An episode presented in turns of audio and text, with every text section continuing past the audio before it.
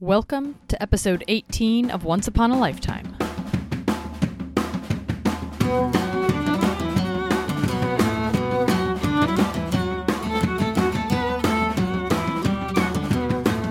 We left Andrew in our last episode secretly engaged to Louise Whitfield and at the top of his game when it came to management and labor, very popular with both sides. So we are now going to fast forward 2 years and moving into the into the 1885 depression. There's kind of another sort of mini depression. It is now time to again reduce wages and they're going from the glorious 8-hour day back to the 12 hour day, which Jones knows this is really the sticking point. This is going to be the big problem. They don't want to go back to a 12 hour day. So Jones sets shuts down the plant in mid-December, which she does every year, and they all the plants did this. They would shut down for Christmas and do a lot of maintenance on the machines. Then in January, when the workers came back, they had the option to either sign the new contract or to not sign the new contract because their contracts were also up January 1st. Mm. If they signed it, they would come back to the plant to work. If not, they would be replaced by substitutes, which were basically scabs if the right. Workers had gone on strike. So, this 12 hour day thing is just a really big deal. Really, if you've got this eight hour day, you have time then for a nice dinner with your family, maybe for some reading, maybe you go out to the bar with your friends. You you know, you have a life. Right. You go to work and then you have a life. The 12-hour day means there's no really human activity happening. So the quality of their life plummets. Right. This is definitely not only is it hurting their families, operating with these 12 hour shifts, for sure, accidents and injuries and deaths are going to go also grow more likely. And families and workers are definitely concerned. So they actually do give in almost right away at the Edgar Thomson plant. Um, I mean, they're they're on strike for a month maybe, but it works because they'd already been on six weeks of unpaid furlough. It's the middle of the winter. They're hungry. There's just not a lot of morale for a big strike right now. So they sign, and the amalgamated is not happy about losing this. And so they're just sort of waiting until this contract is up to come back stronger. Andrew is not even really present for any of these things. He is off writing a book. He has written a book called Triumphant Democracy. Mm. And this is the sort of fruition of his. I mean, honestly, his last year in England had been pretty obnoxious. Well, yeah, he was the insufferable traveler. He really was. Insufferable expat, really. Yes. Like he's come home to his home country, but he's like, oh my gosh, in America, we do things so much better. it's just way more efficient over there, and taxes are better. And I mean, just on and on about the efficiencies of the American system. Well, he decides not only to not shut up and stop being obnoxious, he writes a book about it. Of course. it's a huge hit. This book is a huge hit. Um, he had Herbert Spencer's former assistant help him write it, actually. And it's a big hit in England, although people, it's like the book you, you hate to love, you know? Well, yes, basically, he's claiming that the new world is farther along the evolutionary path than the old world. And so it's going to be a major player in ending of all wars and violence. So, you know, it's a tall order. It is also something he extremely deeply believes in. This is not Mm-hmm. um pie in the I mean it is pie in the sky but it's not not to him. In his mind he's he is really preaching this there's a doctrine. I mean this is a religiously held conviction. This is a, a matter of faith for him. We will see that forever in his life. He continues on that path. In the fall of 1886 his mother is on her last legs she's really too unwell to go back to New York City after the summer. Now, this was the first summer he'd sort of finally had it with the him and Louise never being together for months at a time. Forced distance and he was over it. So he actually like smuggled her into this cottage that was about 10 minutes walk away from the house that he and his mother would live in. Right, with, with other family friends. I mean, it was very above board. It was just one of those little social maneuvers. But where... his mom wasn't well enough to be aware that it was happening. Right, she probably wasn't out at the dances and other Right. So they were actually, he and Louise were actually able to have a summer where they would go on walks and talk and private, and they could actually have a relationship as they wait for his mom to die, which is kind of morbid, but just really the truth. Yes, yes. But the thing is, everything, oh, I mean, really everything almost falls apart at this point. Not just everything. The Andrew Carnegie we know, this was almost the end This for everything. crisis moment Mm-hmm. finally occurs because in those days, uh, you know, illnesses could quite quickly become serious. And so he writes to Louise just a note saying in October that he had a chill and he's in bed and the doctor's attending him and he thinks oh it's not really a big deal. Just a little bit of the malaria. I'll be fine. Nothing nothing serious. Don't worry. But by the time that Louise gets this letter, she should be very alarmed because what's happened is he's contracted typhoid fever. And within a few hours of sending off the letter, he was in a near coma. So he is put into a room adjoining his mother's room where she's also sick with the typhoid. And the nurses and doctors are in a panic running back and forth between them both. Yeah, and this house. uh, Now we're in October in Pennsylvania.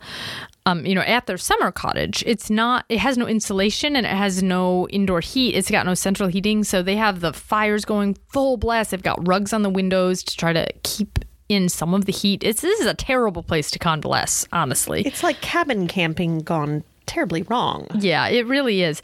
And the weirdest thing is, is that within a day of Andrew getting struck down by typhoid fever, his brother Tom, who's in Pittsburgh, not even in the same area, he leaves work early with a cold.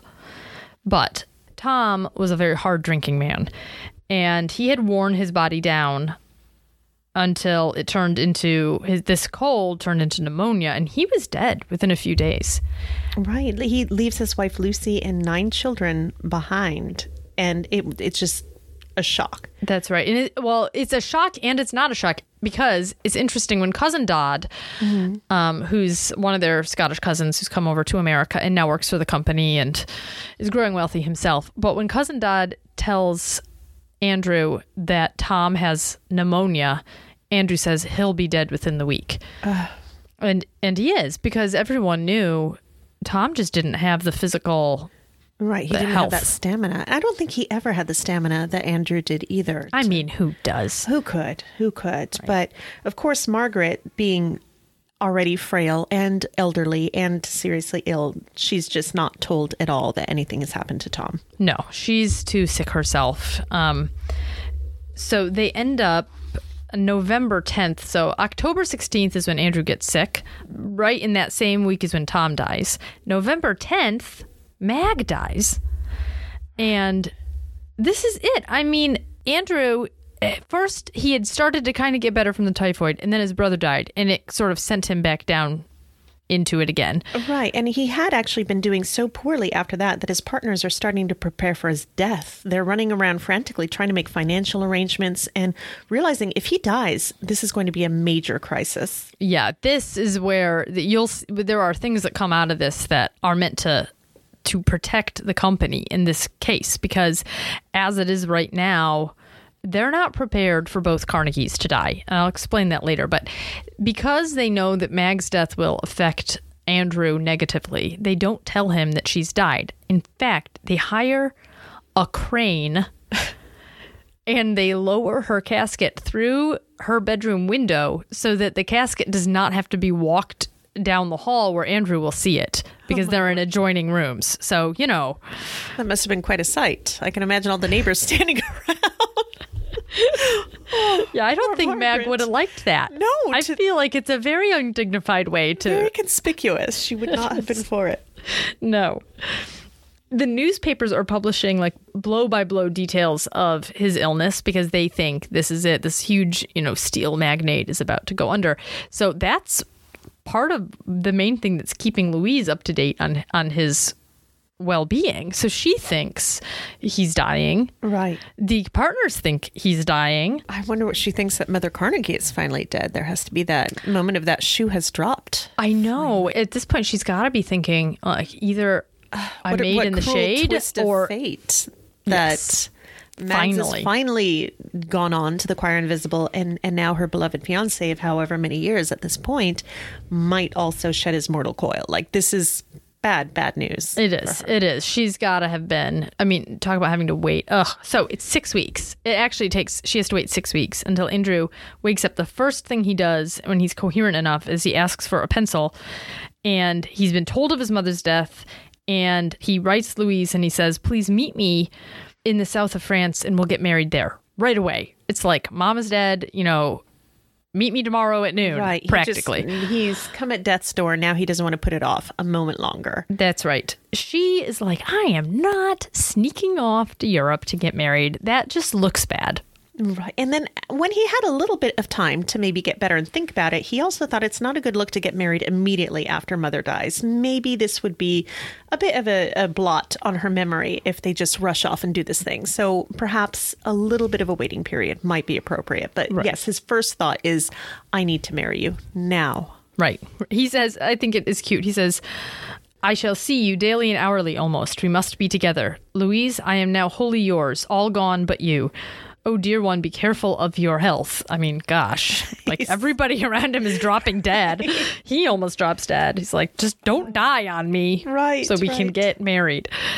Um, now, the thing that came up because Tom and Andrew almost died at the same time is that Andrew has over 50% of the Carnegie Steel stock. Tom had 16%. This is a major problem because they are a privately owned company. If those shares are owned by the Carnegies, they would go directly to Lucy. But you see, the steel company was arranged so that the stockholders were also the managers. Everybody was intimately involved in the day to day running of the steel company. There was serious buy in, by which I, I don't just mean stocks. Like they didn't just own stock and kind of look in the newspaper like, oh, how is this company doing? No, they they all made all the decisions. What are they going to buy? Are they going to uh, upgrade this machine? Or, you know, everyone knew what was happening. So without Andrew and Tom there, who own a huge majority of the stock, those other private individuals, they do not have enough money to then buy out the stock from Lucy Carnegie, who would have been the benefactor of Tom's stocks. And she wouldn't have any say in the company. So there's just this huge and Like a power vacuum. there's a power vacuum and also like who's gonna get that money who's going to buy those lucy doesn't want she needs actual money she doesn't Right. want stock in a company.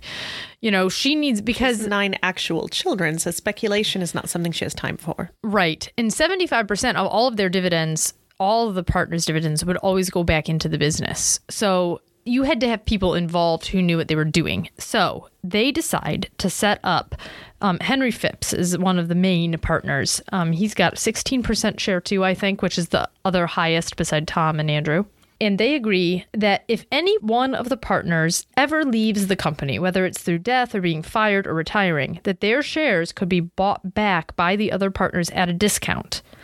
Now, they would undervalue their books, and I have to thank my brother in law, Tom, because my brother in law, Tom, because I had to run all this by him last week when we were together at a family gathering. I was like, listen, talk to me about business because I don't know it. so he helped me understand this, and I'm very grateful. I'm very impressed. I'm just sitting here like, okay, explain this to me. Yes. So they would undervalue the company. So there's valuation. You you valuate a company and what is the value of a company is not just what it made last year or what it made the last 3 years on average or something. You take that into account, but you also take into account improvements that they're making in the business, if they're going to scale the business to do more business larger on a national Yes, so you're taking in the potential earnings or the likely potential earnings. Mm-hmm. And it's kind of a hard job to evaluate a business. It's not a science. I mean, it is No, kind of a it's science, but skill. I, I imagine you need a lot of experience, and it's not something Right. you can probably just pick up and. Right. And there's official valuation. So you can pay. So on the stock market, if it was a publicly held stock, it would be valuated by the official. By official, uh, mm, I don't know if it's the government. Okay, I don't know that much. But it is publicly evaluated and you don't pay for that. A private company could pay a professional valuator to evaluate its business, but Andrew and his partners are doing this themselves. And what they are doing is undervaluing their own. So, officially on the books, if anybody got a hold of their books, they would say, Oh, we think that we're worth, you know, $6 million when they know that they're worth $30 million, at least on the open market. That if they went public, if they put their stocks out on the open market and there was an impartial valuation of the company done, that it would be at least three to five times the amount that they have officially on the books. So, why? Why would they undervalue their business like this? Because if you report that you're making millions of dollars in profit every year. Why on earth would steel need a tariff Mm. from the government? You know, foreign steel has a tariff coming in. You don't, they didn't really need that, but they wanted it because they could make more money. Right. Also, they have to negotiate with the railroads. The railroads are just going to bring them in supplies and to ship their things out. The railroads are just get whatever they think that they can get from you is a negotiation. So if they think Carnegie Steel's making 2 million when it's really making 6 million, they are going to give them a better deal because they think they can only pay this much. Sure. So what they lose in the appearance of value, they gain in kind of like leverage for negotiation. Exactly. So they're undervaluing. The point is, is that all of the partners, after this whole Carnegie's all dying scare, the partners all sign what they call this ironclad agreement, which is if any of them leaves for any reason, the other partners have the right to buy their shares from them or from their beneficiary for the book value. Now, there was this sort of gentleman's agreement that what would happen at that point is that they would be given other things, like they'd be given an honorarium or a bonus, so that when the partner left, they would still end up with the same, with the market value of the stocks, but that officially for the books and for all of this negotiation leverage, it was still going to be undervalued. The other thing in the um, ironclad agreement is that if three quarters of the partners want to force someone out of the partnership, they could force the buyout at book value. So there's huge incentive there for all the partners to get along. But the only partner who's not really threatened by that kind of agreement is Carnegie because he's still having the greatest percentage. So he can't be forced out. No, he can never be forced out. And Phipps is the one who Henry Phipps is the one who designed this ironclad agreement. It was his idea. He's the one who wanted it. And he could have been, technically, he could have been as well. But there are friendships here. Mm-hmm. The, there's a certain familialness about, and whenever they would bring on a junior partner and give him, say, they, they would say, Oh, you can come and be a partner with us. We'll give you 2% share of the company, which you will just pay us back with your future dividends. So, kind of for nothing, they would be inviting partners on board, but they'd have to sign this ironclad agreement. Wow. So, you've got to trust people, is the point. There's a huge amount of trust. All the partners signed this. All right. So, finally, at long last, they're planning their April wedding, 1887. And at this time, her mother is the only one who knows about it. And they definitely want to keep this quiet, just like your modern celebrity weddings. He knew that the newspapers were going to be all over it. And so he wanted to get married and the very next morning jump on a ship and head for England so that they could have a week at sea in privacy without the pesky reporters trailing after them. So, despite the secrecy, she really got into planning her wedding. She wanted to have everything just perfect. One thing that I understand is that she was concerned that her friends were going to hear about this from the papers, not from her personally. So after some back and it's forth, totally it's totally Facebook, isn't it? It is. You're yes. like, oh, I'm pregnant. Oh, okay. How many people do I have to tell in person before I can put this on Facebook? Right. There's the in-person people, the I'll text you people, and then the random Facebook announcements, right? So she Right. wanted to have some degree of personalization. So she decides that they can send out an announcement, mail being what it is. If they time the sending of these envelopes just right, it will arrive just as they're leaving. So this will work out perfectly. She is just like every little detail. She wants the paper to match the envelopes, but who can she trust to, you know, print these things without letting the cat out of the bag? So I know. I mean, if you just send it to some random printer Mm-hmm. and they realize Andrew Carnegie is getting married, Right. that's going to be splashed all over the papers before Yes, it even happens. Sell that information right away. So they realize, okay, we can trust Tiffany's. They're not going to spill the beans. So then she thinks, well, okay, but the envelopes, how are we, you know, so it's just every, Andrew's like, fine, we'll get the envelopes blank from Tiffany's and you personally, my dear, will just hand address them. And Right, because they were, she was going to pay someone to hand address them, but Can't, can't, can't happen. it. It's Right. so funny.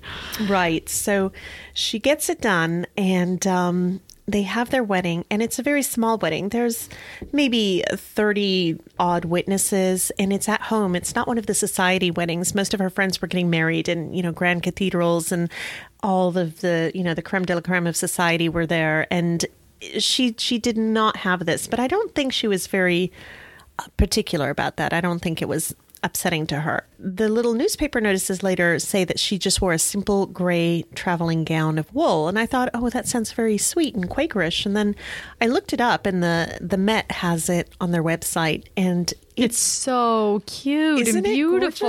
Oh, it is. It has like a little like that. asymmetrical swoop on the on the bustle, and the embroidery is just gorgeous and still, I think, very modern looking for when it was. But then when you get the rear view, that bustle, that Mm-hmm. that back with the train, that was, I don't know. I mean, these days that's a thing too, but. um there, there was a lot of volume to that dress. So, Right. I love it. the newspapers the next morning say Mr. Carnegie made short work of his marriage. He refused to announce his approach to the papers till he was forced to, and he got married and left the country between dinner and breakfast times. This is quick work, even for so energetic a man as the head of the great Edgar Thomson Steelworks. Yes, I mean people couldn't believe, and not only that, they were married on a Friday, which nobody did. And they thought, well, why? What bride wants to get married on a Friday and not on a Saturday? But being a practical man, he thought, well, the ships leave on Saturday. Like, you know, we need to. We're going to be on a ship on Saturday morning, so better get married Friday night. Yes, yes. So before their wedding, before the whole dress and the jumping on the ship, a very important thing occurs. Um, they sign a prenup, one of the earliest prenups. Yeah, I mean, this was not really a, a deal back then. You didn't have a prenup because there you didn't get divorced. So why would you need a prenup? Right, right. And and so basically what this prenup says is that she's aware of all of his worth and his holdings. She's aware of what would be normally due to her under inheritance laws, but she gives that up. She understands that he is intending to give away his wealth and that she is only going to get a set amount, which is still a good deal of money, but it's considerably less than the millions of millions that he's worth. And she'll just have that and a a wedding present of a house and you know like a small settlement but no more she's not going to inherit the whole kit and caboodle that has already been earmarked to basically practice his sharing of his wealth which she's fully on board with She's absolutely all about it. it. There's no hesitancy. In fact, I think this is one of those things that helped her feel like she had a place in his life, that she was going to help him be this great peace bringer and philanthropist that they were going to help better the world together. She could be a part of that part of his life. I mean she was never going to want for anything.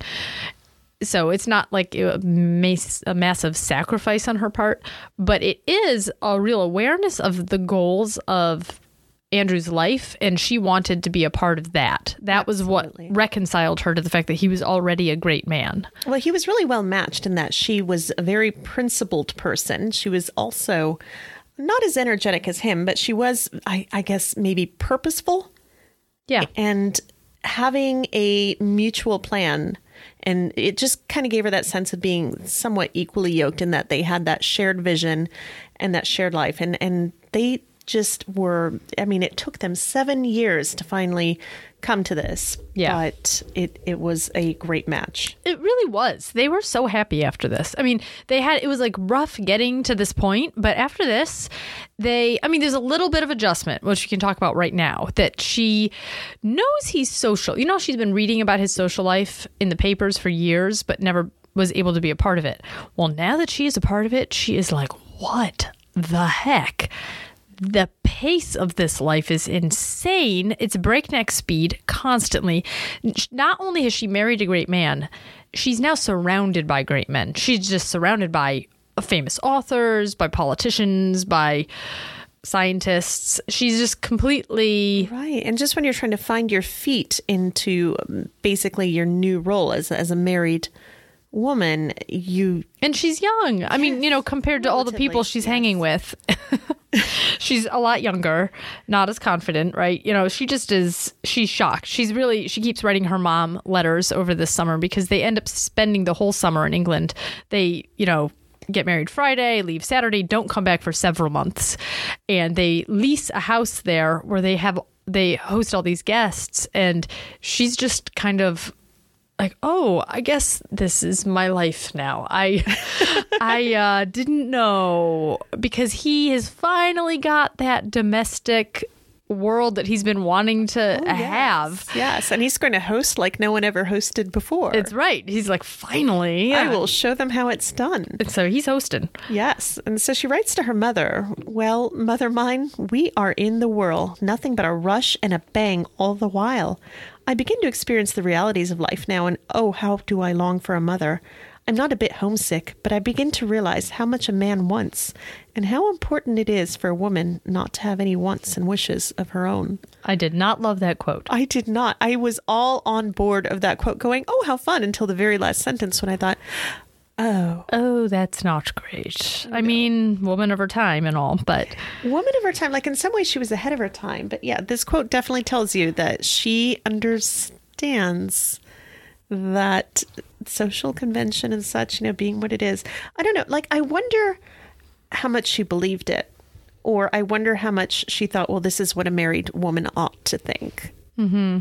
I think they were still finding their way. Yes. And they did. And as time goes on, they still keep up a hectic pace, but Andrew is pretty aware of her limitations after a while. I mean, this is well within. he, he doesn't want to yeah he's very good later about not putting too many expectations on her not overburdening her yeah. with They find their way through it. I feel like it's when you have the newlyweds who always have to have the little mug that says wifey or something, you know, like it's mm-hmm. just mm-hmm. like that preciousness that um because she she certainly is no doormat.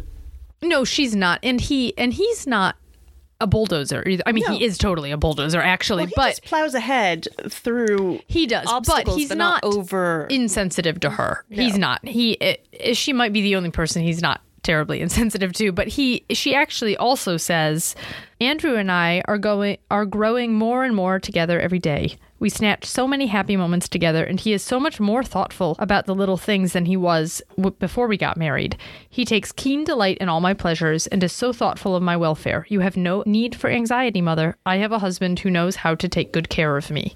Aw. And I think he does Yeah. and they're really in the first few months they're just figuring it out i just think it's interesting that he she's like oh my gosh what have i gotten myself into Yes, yes. Well, you know, they didn't have just a few guests, it would be a few dozen at a time. So Andrew hires lots of servants, and um, she gets a lot of compliments on her housekeeping, but she's modestly tells her mother, Well, it's easy to keep house if you have plenty of servants and plenty of money. Yeah well I'm with you there. I mean, I, I don't know for myself. can't but I- imagine. yes, yes. yeah she he even hires this bagpiper they they're staying they're leasing a house called kilgraston which they love and he hires a bagpiper to wake everybody up as an alarm clock Yeah, he doesn't like people sleeping in, and I have to say that this this might be a solution to my stay abeds. I feel like I'm going to start using my Alexa to blast bagpipe music. oh my gosh my kids are in for it tomorrow Oh yes, yeah. That is brilliant. Or maybe I'll just dress up in the Highland gear that the bagpiper would I mean, they can find a bagpipe. I feel like Yeah. it can be played badly or played well, and it's Just give one somewhat the- similar. Yes, give the youngest child a bagpipe. Also, the the piper pipes them into dinner, which probably also keeps people from being late to the table. This is Yeah, you hear that bagpipe from everywhere, right? So it must be like like after you leave their house, your ears must be ringing. right, right. just But she loves it. she does. Well, she's decided that anything that is to do with Andrew or Scotland, she's going to love. I mean, she could not buy enough plaid. Seriously. It's true. Armfuls, everything. Heather, she just, she was into it. I love that. I mean, I think that that's great that they could share this together because from now on, they spend every spring and summer, like April to September in Scotland, Oh, yes. pretty much. I mean, they would start in London for a month until it got a little warmer because it's just cold up there. But um, they would sail in April. They'd be there till September almost every single year, unless something bad happened and they couldn't go. But um, they're together on that. You can't even say that he's fully American because he spends so much time in Scotland. Well, I feel like he was almost, it was like if Walt Disney were to interpret Scotland, Yes. that would have been their situation. It was like this big American romantic, splashy Scottish kind of retreat. I think that's a very good point. Yes. Well, they loved it. Whatever, however they they interpreted it. Yes, and it did him such good. She writes that Andrew looks 10 years younger, everybody says, and it would do your heart good to see his clear complexion and bright eyes and the sweet, happy look in his face. Mother, darling, I believe he comes dearer to me every day of our lives.